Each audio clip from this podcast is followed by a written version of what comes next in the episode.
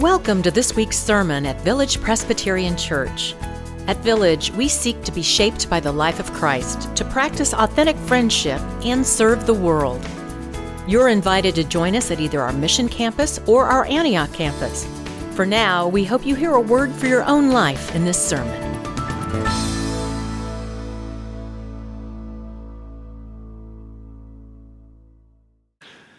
Today uh, was to be the first Sunday uh, in our sermon series, 2020 Was My Teacher. I, I want to reflect with you on some things we might want to remember in this otherwise forgettable year. Sometimes there are things that happen that, if we pay attention to them, they can teach us something about ourselves and about our faith. But sometimes things happen and we don't have time to reflect. The, the question or the concern, it follows us and it meets us here in this time of worship and demands that we reflect on it from our perspective of faith.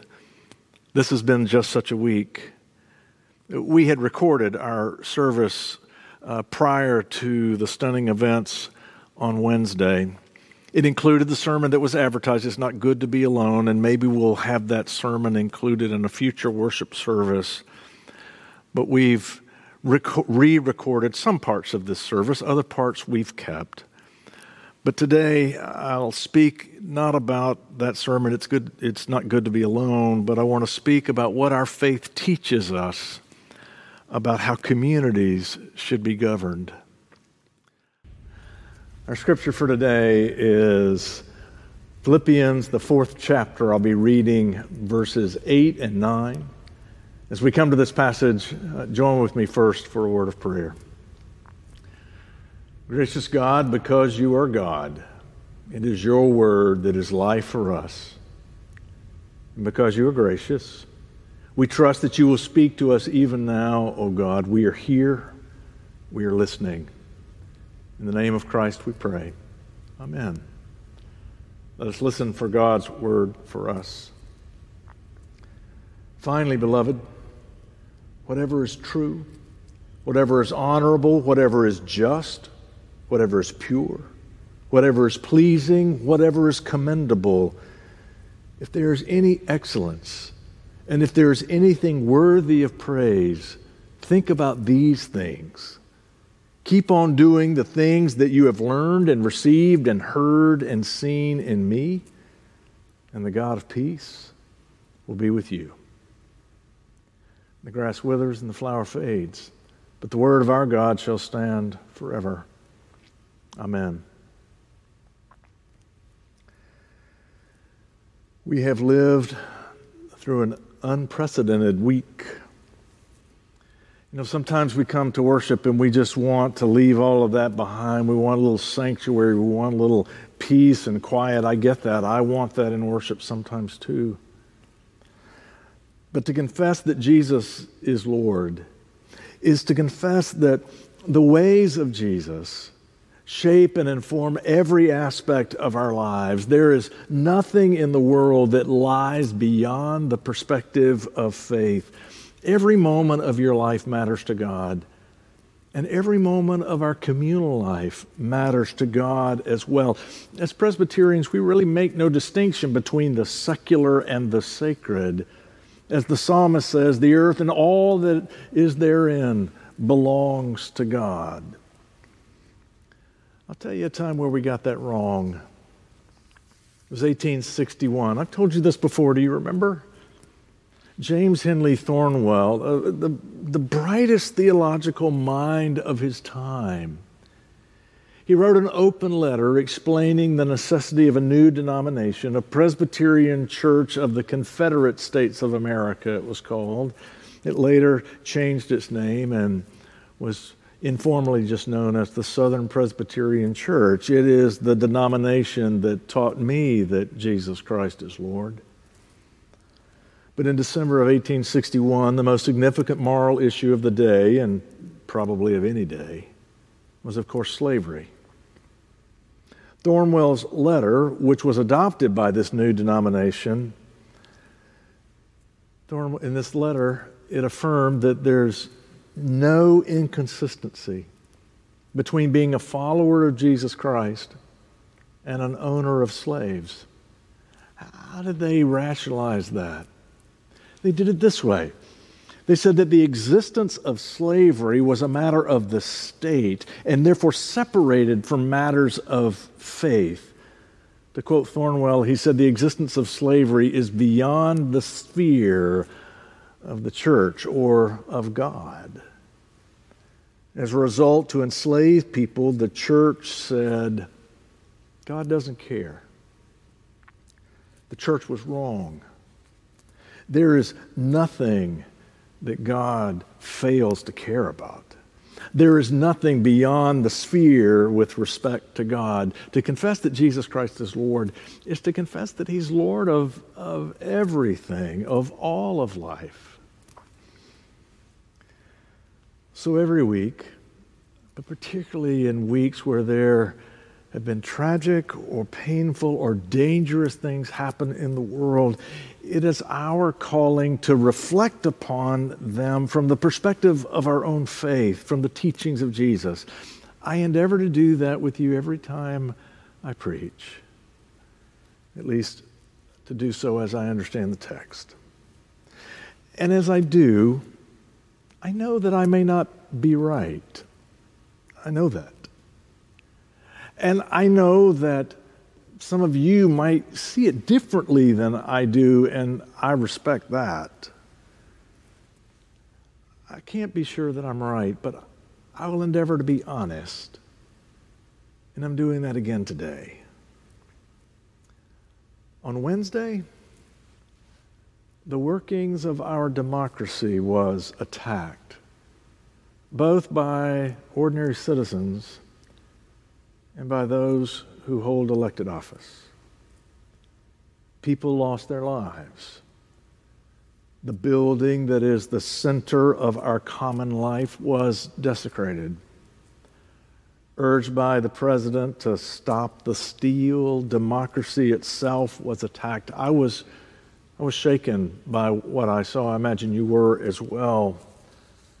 I've become increasingly aware that America is not a given. She should not be treated casually. It's a lot easier to tear something down than it is to build something up. To build something up requires character. So, this is a moment when our faith actually has some very important things to teach us. I've been Presbyterian all my life if someone tells you that they're Presbyterian, eh, you don't necessarily know what they think about things. You don't necessarily know their doctrine. Different Presbyterians have very different doctrine from one another. But what you do know about them, if someone says that they're Presbyterian, you know how they make decisions. You know the values that they hold for how a community ought to make decisions. To be Presbyterian is to recognize that certain values are needed for good governance. I want to share what I think our faith teaches us about good governance, at least as I understand it. As Presbyterians, we believe, firstly, that decisions are best made in groups.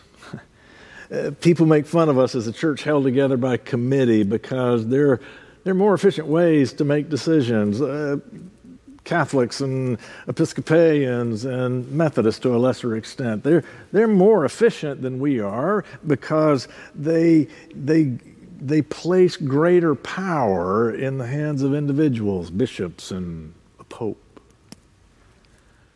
But Presbyterians are suspicious of any individual having too much power.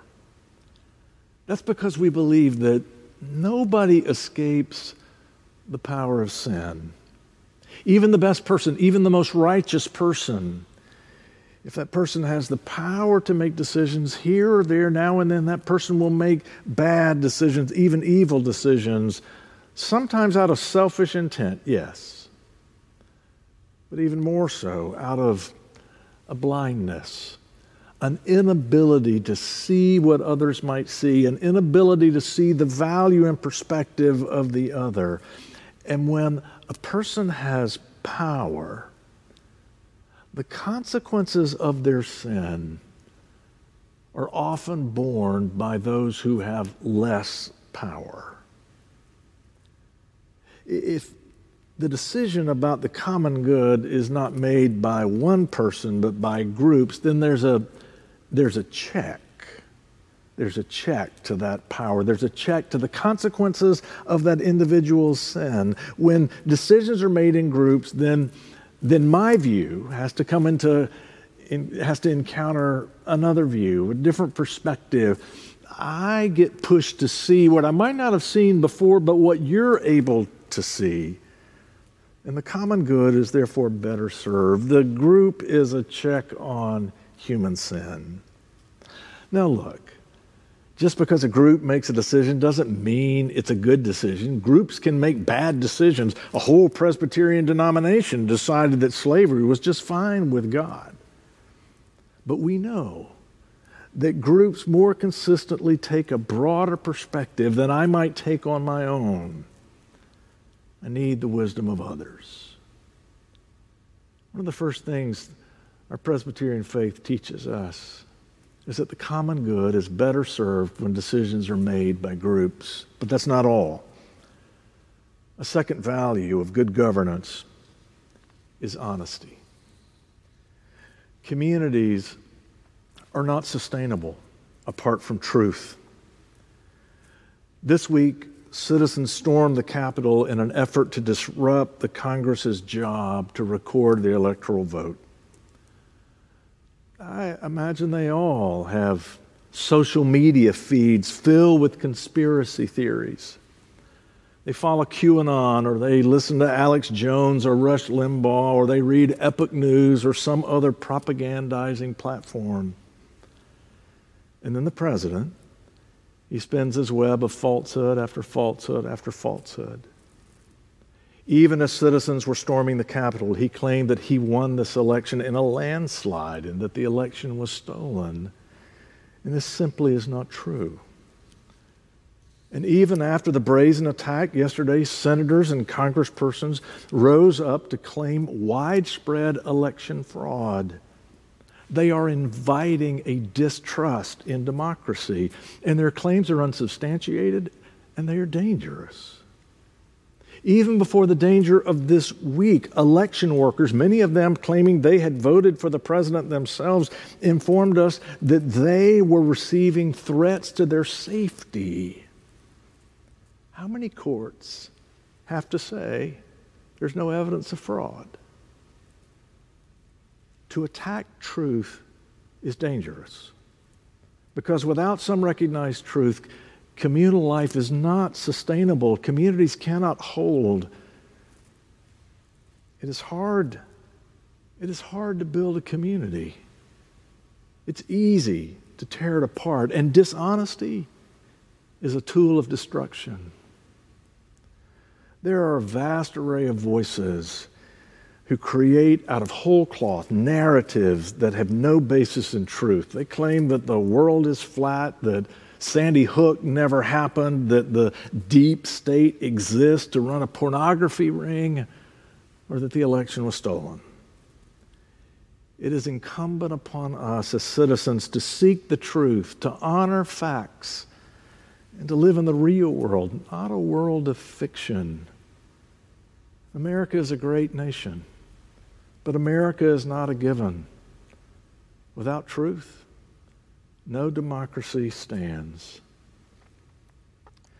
Our Presbyterian faith it teaches us to be suspicious of individual power, to be relentless in the search of truth. But it also teaches us the importance of your own voice. In 1788, the church church amended the book of order to include this principle. It said, God alone is Lord of the conscience. God alone is Lord of the conscience. That means that you and you alone stand before God.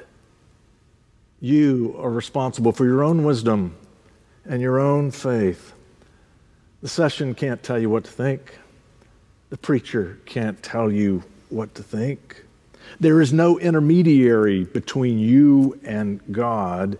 You do not bow down before anyone, you only bow before God.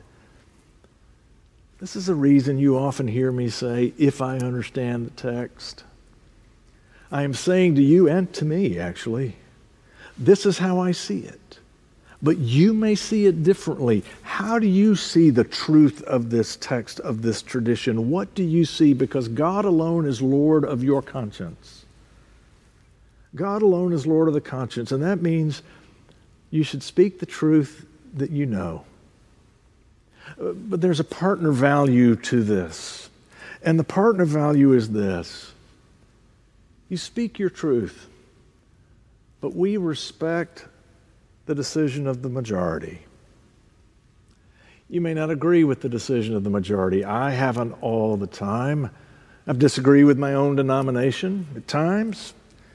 I may not agree. I might strenuously object to the wisdom presented by the majority, and I can work to change the wisdom of the majority, but I won't overthrow it. What we saw this week, both in the mob as well as from the voices of power, was a practice of governance devoid, devoid of these values. And it hurts us. And here's where I feel we are all culpable. It is common, it is common to speak of government in derisive and cynical terms. It is common to speak of government as if government itself is the problem, as if we would be better off, we would be more free somehow if there were no government at all. Government is not the problem. No community, not this church, not this city, not your school, not your place of work, not this nation, no community is sustainable apart from governance. The question is what are the values that shape our governance? I've been Presbyterian all my life. The, the Presbyterian Church this stumbling, fragile, even sinful communion of saints has been my primary teacher regarding the values that shape communal life. And these values were ignored this week to the peril of the nation that we love. What we have witnessed in our recent history is the erosion of community when governance is practiced devoid of these values. I don't know if the values are being rejected or if there's just some deep dementia that has washed these values from our communal memory. They need to be rehearsed. They need to be remembered. These values need to be remembered and they need to be rehearsed, like the Apostle Paul teaches us. If there's any excellence, if there's anything worthy of praise, think about these things. Set your mind to these things. Hold fast to these things. This is what brings peace. But the thing about these values is they aren't a given. They, they're not built into any system of governance. They, they have to be chosen. Values, character, morals, they have to be chosen and brought to the governance process. Rather than becoming enslaved to our own cynicism, it is time for us to remember these truths that we know. It is time for us to hold fast to these values that they might be chosen and no longer ignored. Now, I look, you might be thinking, hey, preacher, this is a civic matter. It's not to be addressed in the worship of God. Well, Thornwell said the same thing in 1861, but I think differently. I think particularly now, we need to remember what our faith teaches us about how communities should be governed. It's time for us to bring our values to the communal life. As the Apostle Paul instructs, think about these things. Think about what we've seen and known and heard. Let us focus on these things, and the God of peace will be known. When groups be they sessions empowered by the vote of the congregation or government officials empowered by the vote of the people, when groups gather to make decisions, if they do so only to maintain power or to increase power or to exercise power, the common good always suffers. But when those entrusted with power for the common good recognize they are servants of the public, when they not only endeavor to understand the truth, but to stand under the truth, and when they speak their voice with conviction, but also humility, the common good can be served. And serving the common good is the purpose of government. At least, that is what my Presbyterian faith has taught me. Pray with me. Gracious God, we believe. Help our unbelief. In Christ's name we pray.